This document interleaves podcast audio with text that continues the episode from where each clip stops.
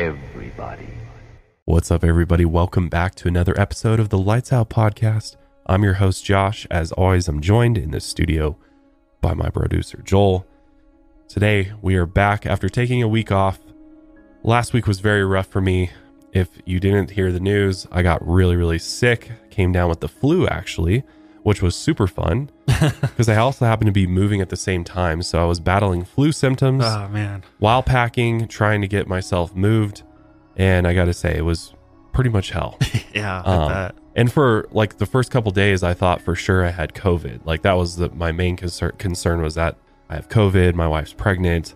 You know, big issues there. Mhm. So I went and got tested, and the test came back negative. So I was like, "What the hell? Like I haven't been this sick in years." It's been a long time. yeah, like I don't like Joel and I just really don't get sick that often. I No. feel like we have pretty good immune systems. Yeah, definitely So you know, when I do get sick, it's usually really, really bad. hits you hard. Yeah, Yeah. it really did. So, you know, we weren't planning to take a week off, and I was really bummed that I wasn't going to be able to podcast. Um, just, I mean, my congestion was would have been miserable to listen Yeah, to. you me sound so much better now. Hopefully, I do. I mean, I'm. I feel like listening back to myself, I sound a little bit congested still. So, I apologize in advance. But I was like, I am not taking another week off. We've got so many cool episodes coming your way. Hell yeah. And today we are covering the most haunted places in Atlanta, which I love this kind of around the world approach we're taking to Me the too. hauntings and Yep. haunted places because there, uh, you know, a lot of the cases it's just very difficult to do a full in depth episode on because there's just not enough, Mhm. or you know, it might be boring because we have to do so much history. So I really like sort of breaking down some of these places and covering multiple locations and just getting straight to the good stuff. Absolutely. So that's what we're going to do today is jump into the most haunted places in Atlanta. Also, merch is right around the corner. I know I keep saying this, but we'll be releasing the designs hopefully here in the next week or so.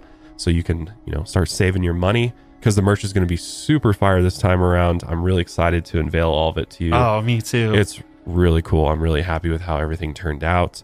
Also, sponsors have been a little bit light lately. So if you want to help support the show, one way you can do it for free is just subscribing to us on YouTube and Spotify, or following us on Spotify rather, and subscribing on Apple Podcasts. It does really help us out. Also, you can support my CBD company, higherlovewellness.com. We have all sorts of good stuff over there. You get 10% off with code LIGHTS OUT. But let's go ahead and jump into the most haunted places in Atlanta. So, from the mass genocide and displacement of Native Americans to the bloodiest civil war that swept through the American South, Atlanta has witnessed some of the most horrific events in U.S. history. It's no wonder the old buildings, battlefields, and cemeteries hold on to some of the strongest paranormal vitality in the nation. Here are seven of the most haunted places Atlanta has to offer. The first haunted place on our list is home to one of the strangest events in Atlanta. If you don't believe in ghosts or paranormal activity, even a logical explanation for what happened to the house might be scarier than a paranormal explanation. At 1114 Fountain Drive, Atlanta, Georgia, a slow fog crept in around the house on a late Tuesday night, September 8th, 1987. The small brick house sat on a bank just off of the main road in a quiet neighborhood. It was built decades prior in 1945. It was a three bedroom home with a kitchen and a living room, just like any other home along the street. An older couple, William and Minnie Clyde Winston, had lived there for more than two decades. William was 79 years old and Minnie was 77. They had raised three children, but by 1987 they were all adults and had left home. William, who went by Willie, had struggled with health issues and his kidneys were slowly failing, and he often had to go through dialysis. And Minnie had to act as his caregiver. With their children out of the home, they often became lonely, and the place felt completely empty. On the night of September 8th, 1987, Minnie decided to take her evening bath. Her warm bathtub was a place to unwind and relax, and she spent most of her days caring for her husband. And not only was it hard work, but it was stressful. So every day, that was the one thing she looked forward to was getting into the bathtub and just having a few moments to herself. They had locked the doors for the night, activated the alarm system, and she made sure Willie was resting in his bed. After drawing a warm bath and getting inside, she rested a towel behind her head and closed her eyes. She soaked in the bath until her skin began to prune. and she finally decided that it was time to get out of the tub. But as she grabbed a towel and stepped out onto the bathroom floor, she noticed that underneath her foot was a pool of something dark and red. It definitely wasn't water. It looked a bit like wine, but she wasn't drinking that night. Minnie tried to remain calm while she tried to figure out what was going on. She didn't know exactly where this dark red liquid had even come from, and at first she didn't think it was blood. But as she stepped out of the puddle and looked down at it, she knew it couldn't have been anything else, because this dark red liquid smelled like iron. She also noticed that the liquid was bubbling up from the tile floor. She looked up at the ceiling to see if it was coming from the attic but the ceiling was completely white. Her first thought was that her husband Willie must have hurt himself. She knew his health was poor and he easily could have had an accident. So she ran out of the bathroom and called out for Willie. But as she opened her mouth to scream, she stopped. Because right after swinging open the bathroom door, she noticed that the red blood had covered the entire hallway, too. It was everywhere, along the baseboards and pouring down the white walls. The droplets were about the size of a silver dollar, and they oozed from the walls. As she looked closer at one of the droplets, a splatter of blood shot out from the wall. It was literally squirting out of the wall, just like blood squirts out of a main artery when it gets nicked. The blood shot out like a geyser across the entire hallway. It only took a few moments for the entire hallway to be painted red with oozing blood, and every few seconds, more blood would squirt out from the wall. Minnie later described it like a sprinkler, just spraying blood out from the wall.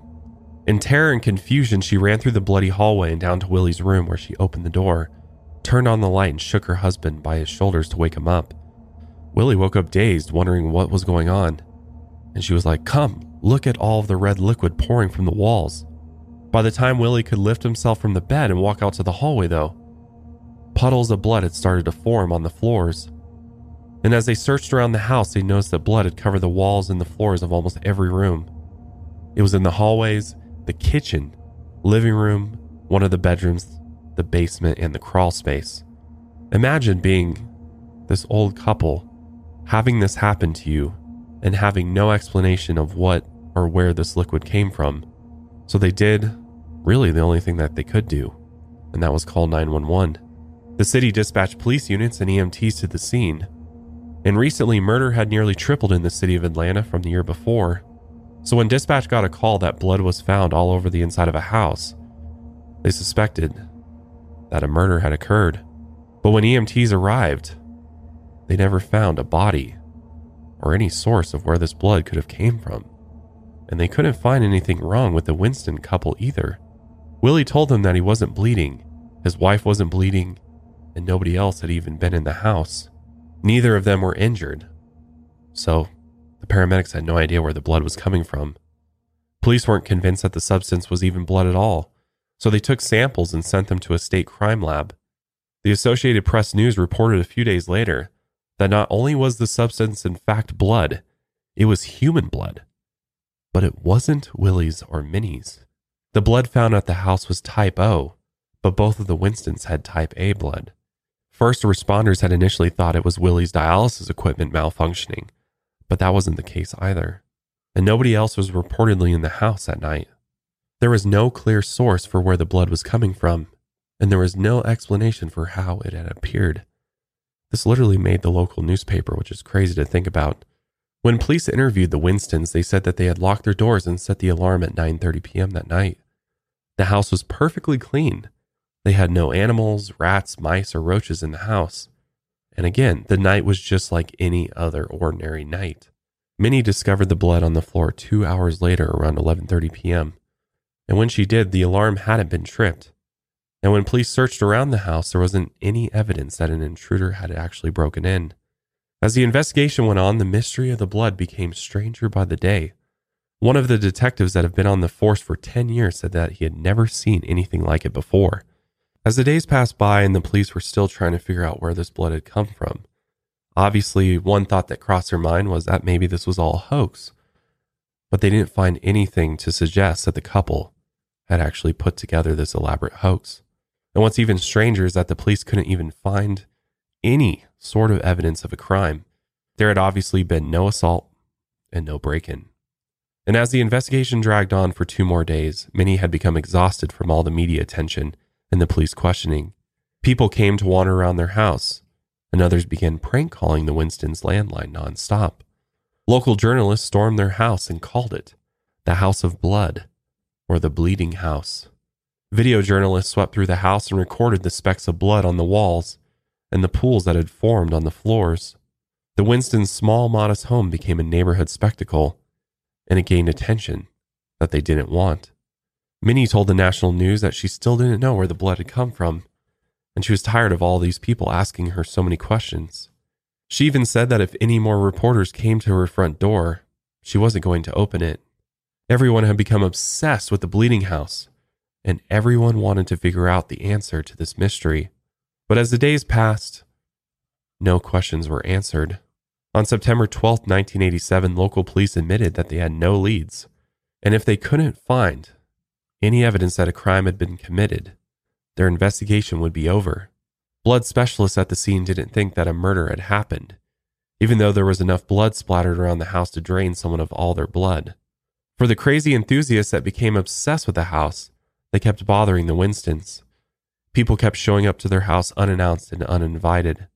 It got to a point that the Winstons began yelling out of the windows at anyone who came by.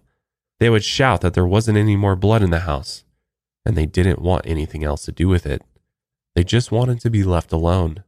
But their annoyance only attracted more people. Since the Winstons didn't want media attention, many believed they weren't in it for the fame. So it made the Bleeding House seem like it wasn't just a hoax made up for attention or money. After a month and a half had passed since the incident, police still had no clue where the blood came from, but they still dragged on the investigation. On October 24th, one of the officers was quoted saying that they hadn't stopped the investigation because they knew that houses didn't just randomly bleed from the walls. So there had to be something more to this. But again, they had no idea where the blood had come from.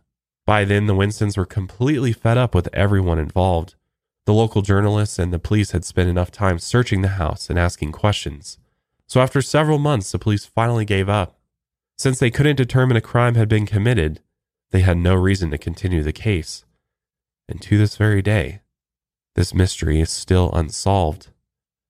Of course, this didn't stop everyone from pitching their own theories about what happened. And even after 30 years, people still talk about it. So, what could possibly be going on with the Georgia Bleeding House? There's two main theories that exist. Many think that the blood that Minnie saw coming out of the walls was, of course, just a hoax. Even one officer believed that the case was a bunch of trickery. Anyone could have gone around the house spraying blood. But the big questions are who had access to this blood? And what was their motive? And where did it come from? Because the blood wasn't the Winstons. After people began digging into the Winstons, they found out that the family problems had existed for a while before the incident. At first, many thought it might have been the elderly couple trying to get their children's attention. They didn't come around very much, so maybe they just wanted to cause a scene in order to get their attention. Perhaps it's possible that Willie actually stole the blood from a hospital. I mean, Willie was a dialysis patient after all, and maybe he used that stolen blood to cover the house. But getting access to someone else's blood as a patient is extremely difficult. So investigators began looking into the children and their motivations. Police later found out that one of their daughters actually worked as a nurse and had access to human blood. One of the motives might have been to get their parents declared incompetent by the state so that the children could take over their finances. So on the night of September 8th, it's possible that maybe one of the children snuck into the house when their mom was in the bathtub and their dad had already gone to bed and coated the whole house with blood. The other main theory is that the house was truly under some sort of supernatural or paranormal curse. But this would have been an isolated paranormal event because there's never been any evidence of any other paranormal activity occurring in the home. But again, the house was still built in the 1940s, and plenty of unreported things could have happened throughout the decades leading up to September 8th. Much later, when the Winstons were asked about the incident after the fact, they had given different answers each time. Sometimes they said it was just rust and mud. Other times they said it was just red dye that had leaked out of a rug. Or maybe it was just contaminated water coming from rusty pipes. They said that if it really was blood, they would have moved out of their house. Even though the blood lab confirmed it was human blood across her walls and floors, the Winstons chose to live in denial. After all, they had lived there for 22 years, and they weren't about to leave. Willie Winston died two years later, and it's unknown what happened to Minnie. The house at 1114 Fountain Drive, Atlanta, Georgia, still stands today, and whoever owns the Bleeding House either believes it was all a hoax or doesn't mind owning a cursed home built with living walls that ooze blood from its veins. So, this one is a really, really tricky one because I think the theory that this was a hoax is a pretty strong one if you think about it. Mm-hmm. That oftentimes there's more going on below the surface in a lot of these stories, especially with the families involved. Yeah. And I can't help but compare this story to other stories we've covered. And one thing I find in this one is it's super unique. Yeah. I mean, we haven't seen like blood oozing out of walls in any other story. Uh, the only thing I could compare it to is sometimes there's goo that appears randomly, right, but um, not necessarily blood. not blood. Something that is unidentifiable usually um, or i guess you know we don't it's not often that these substances are captured and sent in for testing. No. so it's inter- it's interesting though that the blood that was taken the sample that was taken was sent to a lab and confirmed to be real human blood. I think it's very unlikely that minnie and willie did this. I think it's very possible that a family member Yeah. could have been involved with this in order to try to say, you know, oh, they're they're crazy. They need, you know, we need to take over Yeah. control of them and their finances. I mean, people do do that. Oh, yeah. We see finance all the time being a big motive. Yeah, So, and I think it's difficult because Minnie and Willie's initial observations and their retelling of the story does change over time. mhm. And because I mean, at first it's like, well, how is there blood squirting out of the wall like a geyser? That to me is like really weird. And if that's a, in fact what they saw, then I mean, there's no way a family member is going to be able to make that happen per no. se. I mean, that'd be very difficult to set up this like elaborate thing where Yeah. blood's shooting out of the wall and Yeah. looks totally. It's almost like somebody filled the inside of the walls with blood, but that's a lot of blood. Like, where are you going to get all that blood? Yeah, yeah, and I mean, from the the few pictures that I've seen, it there's definitely a good amount of blood, and and even then too, I'm like, well, if a family member truly stole blood, if they're a nurse, I mean, that would be pretty risky. Yeah. I mean, that's I'm sure there's laws and regulations about stealing blood as a nurse. If there's any nurses out there, let us know. But like, how hard would it be to steal a patient's blood or enough blood to cover like a whole house with it? Because you got to remember too, the obs- based on the observations from the couple, I mean, we're talking multiple rooms, the floor, the basement, the crawl space. So I'm like, That's so much that's blood. a ton of fucking blood. I mean, we're talking buckets and buckets of blood. Uh huh. And I really have a hard time believing that a family member would risk their career Yeah. to set up this hoax. I know. Yeah, it doesn't make sense. Didn't even work. No. So, as much as a hoax makes the most logical sense here, I'm like, I don't know that I believe that this is a hoax. It's it is hard to believe it's a hoax. Like, eh, but I mean that this that's terrifying to think that blood's just seeping out of your house at some point. Like, where's it coming from? And it kind of makes me think maybe before that, you know, the the paranormal spirits were testing them already and they they were doing things that they couldn't quite see or understand or Right. didn't even pay point. attention to. So they're like, you know what? Fuck it. We're going yeah, all we're in." opening the floodgates, baby.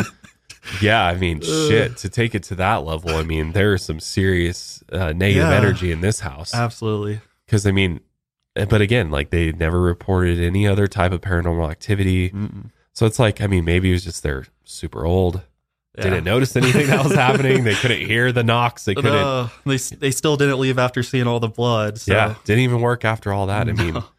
and and the the fact that the police investigated this, I'm like, I feel like the police would have been able to figure out and trace the blood somehow, right? And would have eventually figured out where the blood came from and somebody would have been held responsible for that much blood. I mean, we're talking about gallons and gallons and Yeah, gallons of a blood. lot. I don't think anybody's just got access to, unless you're running blood on the black market. I don't think anybody's got access to that much human blood. No. If you do, that's scary. And if yeah, and if it was taken from a hospital, I would think that they have like checkout systems. So that would have been immediate red flag to see. Oh, we there would have been some tracking. Yeah, some tracking that they would have found. There's no way. I, I really don't believe that a family member set this up or like Yeah. did this. I, I think this is a true true mystery. very just, bizarre like, one. Yeah, maybe there's something up with this house. I'm sure there. If you dug into the history of the house enough, there eventually there might be something that happened there, or perhaps the land. Even I mean, Yeah, definitely possible. it's a really wild one though. The Georgia Bleeding House. yeah, So the next haunted place on our list has a long history that dates back to the American Civil War, when mayhem spread across the entire city and only a few buildings were left standing. In Marietta, Georgia, one of Atlanta's biggest suburbs, a three-story brick building sits on Depot Street, right near the town square. This building was constructed in 1845, making it one of the oldest in the area. It was first meant to be a cotton warehouse, but it was later converted into a hotel in 1855. A new owner installed several rooms and lobbies, and soon the Kennesaw House was open for business. But within another 10 years, the building would witness some of the worst acts of violence in U.S. history. And the only reason the Kennesaw House is one of the oldest buildings in the area is because the rest of the buildings were either burned or destroyed. As the American Civil War swept across the nation in the 1860s, Atlanta became its next victim. General Sherman marched his Union troops around Atlanta in the summer of 1864. Seventeen deadly battles surrounded the area, and the Kennesaw House turned into a war hospital for the Confederate Army. Hospital beds lined the inside, and they packed as many wounded soldiers as they could into each room. Nurses ran through the building to treat the wounded men, and their screams and moans filled the hallways. As you can probably imagine, the medical science at the time wasn't ready for the new rifled cannons they used in the war. Men had their limbs blown off and giant holes carved into their chests. In the decades before, many of the wounded were left on the battlefield to die, but in the 1860s, ambulances became more and more common on the battlefield. So now the war hospitals were completely filled with injured men. In the Kennesaw House, many men ended up dying from their wounds and their bodies were dragged out of the building and buried in mass Confederate graves nearby. As years passed, many visitors have witnessed the ghosts of fallen soldiers in the building's basement. Through the 1900s, the building changed into several different retail shops and offices. But today, it's the Marietta Museum of History. But even though it's changed throughout the years, the spirits of dead Confederate soldiers still dwell in the dark basement, far away from any sunlight. Visitors have even seen a full hospital scene where grisly Confederate soldiers lay on their backs and scream in pain, while a doctor sticks his metal pinchers into their wounds. After digging around inside of them, the doctor removed bullets and shrapnel from their insides, and blood pours down onto the operating tables. Luckily, other paranormal sightings in the buildings are far less disturbing. A female spirit sometimes appears on the first floor, usually wearing an old fashioned dress with pink trim and she often waves to visitors before vanishing. Some believe this is the original owner's wife, and she smiles and waves like she has no idea what horrors are down in the basement.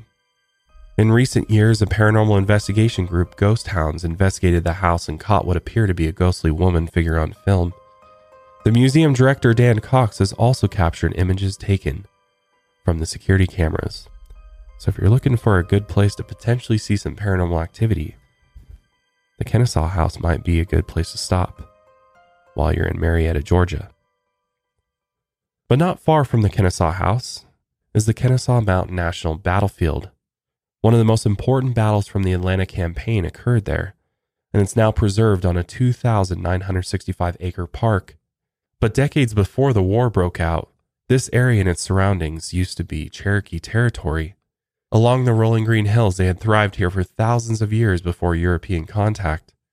And as time went on, many of the Cherokee people began adopting some of the cultural patterns of the white settlers by 1820. Many Cherokee leaders saw their people's culture and strength falling apart. Before long, the Cherokee people had either completely assimilated or were removed from the area. Those who refused were slaughtered by white Americans who wanted their land. There was a popular song in Georgia at the time, and one of the lyrics went, All I ask in this creation is a pretty little wife and a big plantation way up yonder in the Cherokee Nation. From 1830 to 1850, nearly 60,000 Native Americans were removed from their homelands and pushed west of the Mississippi River. Many died from exposure, disease, and starvation along the way and this trail was later known as the Trail of Tears. Today, the Kennesaw battlefield is known for the importance in the Civil War, but this area has seen violence and horror long before that. Some of Atlanta's oldest ghosts still wander the fields. Some are believed to be ancient Cherokee spirits, while others are the Union and Confederate soldiers who died there in the summer of 1864. Over 5,000 soldiers died on this battlefield between June 19th and July 2nd and many were unable to find rest. Today, hikers in the area have reported seeing Confederate soldiers walking through the park wearing bloody war torn clothing. Their gray uniforms fall to pieces while they slowly march across the grass. And sometimes old war cries can be heard off in the distance as well as footsteps. People who live nearby say that the soldiers have materialized in their homes, even, and creep through their bedrooms looking for a place to sleep. They're looking for a place to finally put themselves to rest, not yet realizing that they are already dead. These types of locations make complete sense to me. I mean, when, whenever there's a mass loss of life in an area, especially from a war and the Civil War, I mean, a, such a bloody and just devastating war. Yeah. And it's so sad what they did to the Native Americans because that was their land. Oh, yeah. First. Don't even and, get me started on the Native Americans and how screwed they've been from mm-hmm. the jump. Because they could have had, you know, supernatural like security barriers that they do in their rituals and stuff. Because we've seen in the past, like Native American land can be protected by possibly supernatural forces. Yeah. So. I mean, most Native American tribes and their Native American people are very in tune with the spiritual world and and do believe in, you know, sort of this other realm that exists. Yeah. And, you know, they they've used that to their advantage for thousands and thousands of years. And I mean, you know, then white Europeans came along and just forced all of them out and committed unspeakable acts. Yeah. You know, oftentimes. So, I mean, the paranormal activity that occurs at, in this area, the Kennesaw House and Kennesaw Battlefield, I think. Yeah, no question. Yeah. I Definitely. mean, just the sheer amount of sightings that there's been there. And just, yeah. I mean, it makes sense that this is such a hotspot for paranormal activity. But the next haunted location we're going to dive into is one that hides behind a mask of elegance and popularity. But beneath the mask hides a horrid past. In downtown Atlanta, a beautiful building covered in lights sits on the corner of Ellis and Peachtree Street. Here is the famous Ellis Hotel, usually advertised as a must stay location in the city. But it's also one of the most haunted locations in the downtown area. And just like most other haunted locations, its long history unravels the dark seeds of its past. The first owner, William Winecoff, had moved to Georgia as a child in the late 1800s, and by his 20s, he was ready to build up Atlanta. Since most of the city had been destroyed in the Civil War, many people flocked here to stake their claim on the land. William built the Ansley Park neighborhood for his first project, and this neighborhood actually still stands today. And after several more years of building up Atlanta, William wanted to build a hotel in the middle of downtown. So he hired the famous architect W.L. Stoddart. He had already designed several other urban hotels in the western U.S. and had made a name for himself. So he got to work and designed a modern building of steel and concrete. At the time, a 15 story building was massive. So when he came to William with the design, he was so impressed that they didn't even bother adding a fire escape. And they even took it one step further and advertised this hotel as absolutely fireproof, same way that the Titanic promised that it was unsinkable. The 15 story hotel opened up in 1913, and it was originally called the Winecoff Hotel. William was so excited about the hotel that he moved his family into the 10th floor. While they lived in suites 11 and 12, they enjoyed the view and loved being able to walk around downtown. But in 1929, the Great Depression came, and William fell in hard times. He ended up selling the hotel to another family, but they allowed him and his family to stay and live in the hotel. Eventually, the Great Depression passed, and while things were looking up for the hotel, tragedy was right around the corner. Around 3 a.m. on December 7, 1946, a bellboy was walking down the fifth floor hall when he noticed a smell of smoke in the air. As he turned a corner, a fire had broken out in one of the rooms. It's suspected that the fire was started by a lit cigarette, and it quickly spread, catching fire to the carpet, beds, and curtains. Unfortunately, the only way out of the hotel for all the guests was one single staircase. The building codes in 1911 only required one staircase for the lot size of the building. So while guests tried to scramble to the staircase and escape the building, they became trapped. The fire alarm screeched as smoke filled the building. There were far too many people crammed into the stairwell, and no one could move. Meanwhile, the fire spread through the entire fifth floor, and the people above the fifth floor became trapped. A night shift employee finally called 911 around 3:42 a.m. The Atlanta Fire Department eventually sent 385 firefighters to the hotel, but they only had 11 ladders with them. As they set up the ladders to try and help the people escape from above the fifth floor, they quickly realized that 11 ladders wasn't enough. As the guests looked down, they saw the fire growing by the minute, and only so many people could escape on the ladders. And at that point, many knew that their fate was sealed. So, in desperation, people began trying to jump to the building next door, but the jump was more than 10 feet. They tried to grab the ledges of the building, but many of them fell to their deaths. Bodies began plummeting to the concrete ground surrounding the firefighters. Blood splattered across the concrete, and many of the jumpers died on impact. Some of the falling bodies even crashed on top of the firefighters below. Those that didn't die instantly screamed out in pain before eventually bleeding out. Some of the firefighters tried to set up the ladders across the two buildings like a bridge, but far too many people were still trapped and the people just kept jumping to their deaths. One of the bodies found on the sidewalk was later identified as William Winecoff's wife. At the time, they were both in their 70s, and William was later found dead in a hallway near a suite. He had died of smoke inhalation. Later, when newspapers mentioned his death, many said that the captain had gone down with the ship. As the terror continued inside the hotel, a Georgia Tech student named Arnold Harold was on his way home from a dance. As he crossed through the downtown, he heard the commotion from the fire, so he decided to head towards it. And that's when he saw the hotel ablaze. Several floors had become a massive inferno oven. He ran up to the building and pulled a camera from his bag. In the 1940s, it was rare to have a camera on hand, but Arnold must have brought it to the dance he was at earlier. As he began taking pictures of the building, he noticed something fall in front of him. It was a quick blur towards the ground, and when he later developed his film, he noticed that he had gotten a close up picture of a woman falling from the building. Her name was Daisy McCumber, and she had been a guest at the hotel.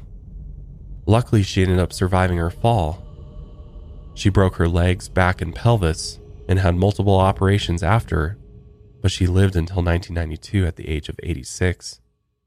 As for the photo, Arnold ended up winning the 1947 Pulitzer Prize for photography. But that was only a small part of the media frenzy that came after the Winecoff Hotel fire. This tragedy became the deadliest hotel fire in U.S. history, and by the end of the night, 65 people were injured and 119 had died. After the fire, hotel codes were permanently changed, and even President Harry Truman held a conference to discuss hotel safety concerns. But after everything, the building was repaired and later reopened as the Peachtree Hotel in 1951. And over the next several years, it changed into several different venues and ended up vacant for several decades.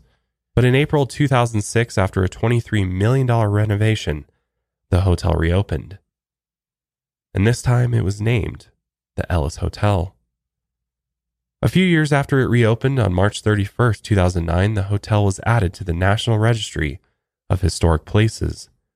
They also added a memorial to the victims on the south side of the building and over the years, the hotel has become more popular than ever. But many of the guests have noticed strange things during their stay. Some have heard the heart wrenching screams of women and children throughout the hallways. And the fire alarms go off for no reason, especially on the anniversary of the fire on December 7th at 3:15 a.m. Skeptics think it's just a coincidence or people are pulling pranks.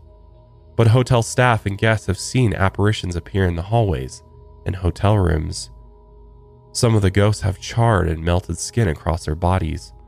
Sometimes the burn wounds are so deep that the bone is exposed.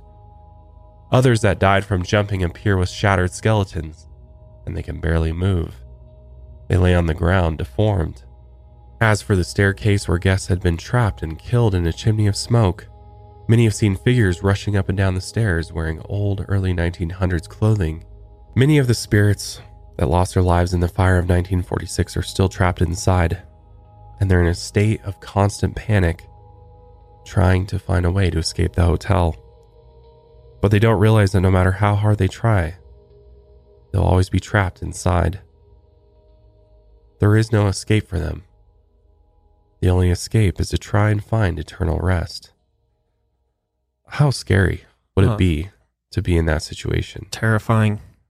Just you would feel helpless and you don't have many options in this case. I know. I think trying to jump to the next building would have probably been the only thing you could do. Yeah, it's better to try and jump to the next building than burn it- to death. I yeah. think. I think that would be anybody's suggestion. I mean, I, that's what I would have tried Yeah. to do. In a sense, it would be less painful to just die jumping out of the Yeah. building than burning alive. Yeah, uh, yeah, I think so. Probably dying on impact and slowly being burned to death would be absolutely horrible. But I mean, this is a very clear example of just something horrific happening in a in a place's history and all of that residual spiritual energy left making it a super haunted location. Before we venture to our next haunted place, which is not far from the Ellis Hotel, we're going to take a quick break and we'll be right back. So, not far from the Ellis Hotel, if you take Peachtree North for just a few blocks, you'll come across the old historic Fox Theater. Although it might be a bit predictable to call a building haunted just by its old age, this building has seen millions of people and thousands of performances since it first opened in 1929. And there's no telling how many spirits have lived inside throughout the decades. Its hauntings have become such a big part of the theater that they provide guided tours through its dark nooks and crannies. Many areas are usually off limits to visitors, and for good reasons. Years ago, the old organ player who worked for the theater passed away, and his ashes were spread near the organ and in some of the back rooms. It's said that his spirit still haunts the rooms where his ashes were spread, and occasionally workers have heard the organ pipes make noise even when no one else is nearby. In the main part of the theater, as guests look around at the interior design, the theater looks like it could have been a large church, which is what it was first designed for. So the religious overtones throughout the building give an old haunting feeling from the spiritual realm beyond. Although it's a place for show business and theater now, actors and staff have reported hearing the footsteps of invisible audience members.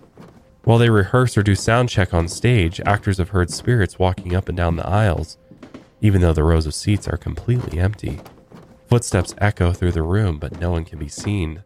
Sometimes the actors will also see disembodied heads of ghosts floating in one of the seats, watching them from the dark. No one knows what they want or why they're stuck inside the theater, but luckily many of them are harmless and they only want to watch the show. Moving on to our next haunted place on the list is a location that is plagued by jealous ghosts, and their behavior is just plain out bad for business. If you head north out of downtown, you'll eventually reach the neighborhood of the historic Garden Hills in Atlanta. Along a quiet road where trees hang over the sidewalks and neighbors walk their dogs, a three story building sits quietly between two small apartment buildings. Here, the Beverly Hills Inn on Sheridan Drive provides a nice bed and breakfast, and each room is connected to a patio or balcony. The rooms are decorated with old wooden furniture, gold frame paintings, and an outdated radiator unit that shows off how old the building is. Built in 1929, the building has been around for nearly a 100 years. It's been a bed and breakfast in a few different businesses throughout the years, but its haunting energy comes from the days when many of the rooms acted as a retirement home for old widows. What had once been a romantic atmosphere where couples could get away for the weekend became a hostile place where lovers weren't welcome. The spirits of the old widows are constantly reminded of how their husbands are dead, and their spirits aren't a part of this realm any longer. The widows were separated from their soulmates, and now they're trapped in this realm, unable to reconnect with their husbands in the afterlife. Whatever terrible things they did in their life to deserve being stuck in the Beverly Hills Inn is a mystery, but their ghosts are here to stay. and their anger makes them lash out at guests, especially the lovers looking for a romantic getaway. Three widowed spirits haunt the third floor. They linger in the guest bedrooms where smoky, silent figures appear, often at night. And when they become enraged, they scream out and knock objects from tables. When guests have tried capturing the widows in photographs, they always disappear. But small, unexplained orbs have shown up later in the pictures, which usually means that the presence of paranormal energy is nearby. One night, Atlanta's radio host from the show The Bert Show tried to stay at the inn the entire night. But the unexplained paranormal activities drove them out of the house. The main host had felt someone staring at him while he tried to sleep in one of the rooms. Although no one was there, he kept sensing someone in the corner of the room every time he closed his eyes. Before long, he couldn't take it anymore, so his crew packed up their gear and left. For whatever reason, the widows have been trapped in the Beverly Hills Inn, and since they can't find peace and be with their soulmates, they'll continue haunting the guests for years to come.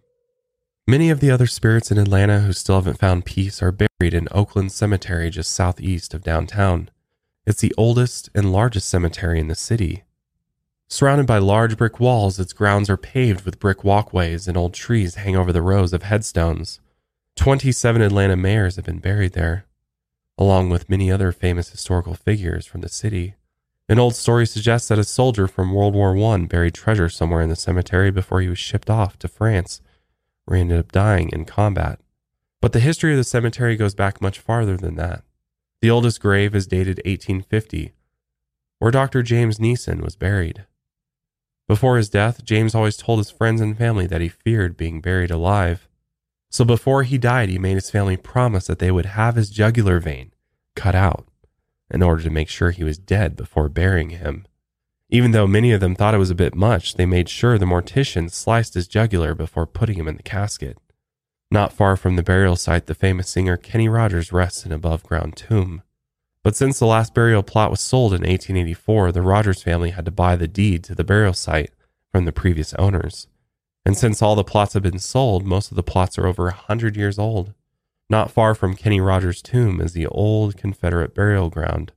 Almost 7,000 Confederate soldiers were buried here during the war, and nearly 3,000 of those are still unknown or have never been identified today. This specific plot of land in the cemetery is said to have the most paranormal activity. Visitors have seen Confederate troops dressed in uniforms roaming around the area, and one person has also seen a Confederate soldier hanging by the neck from one of the trees.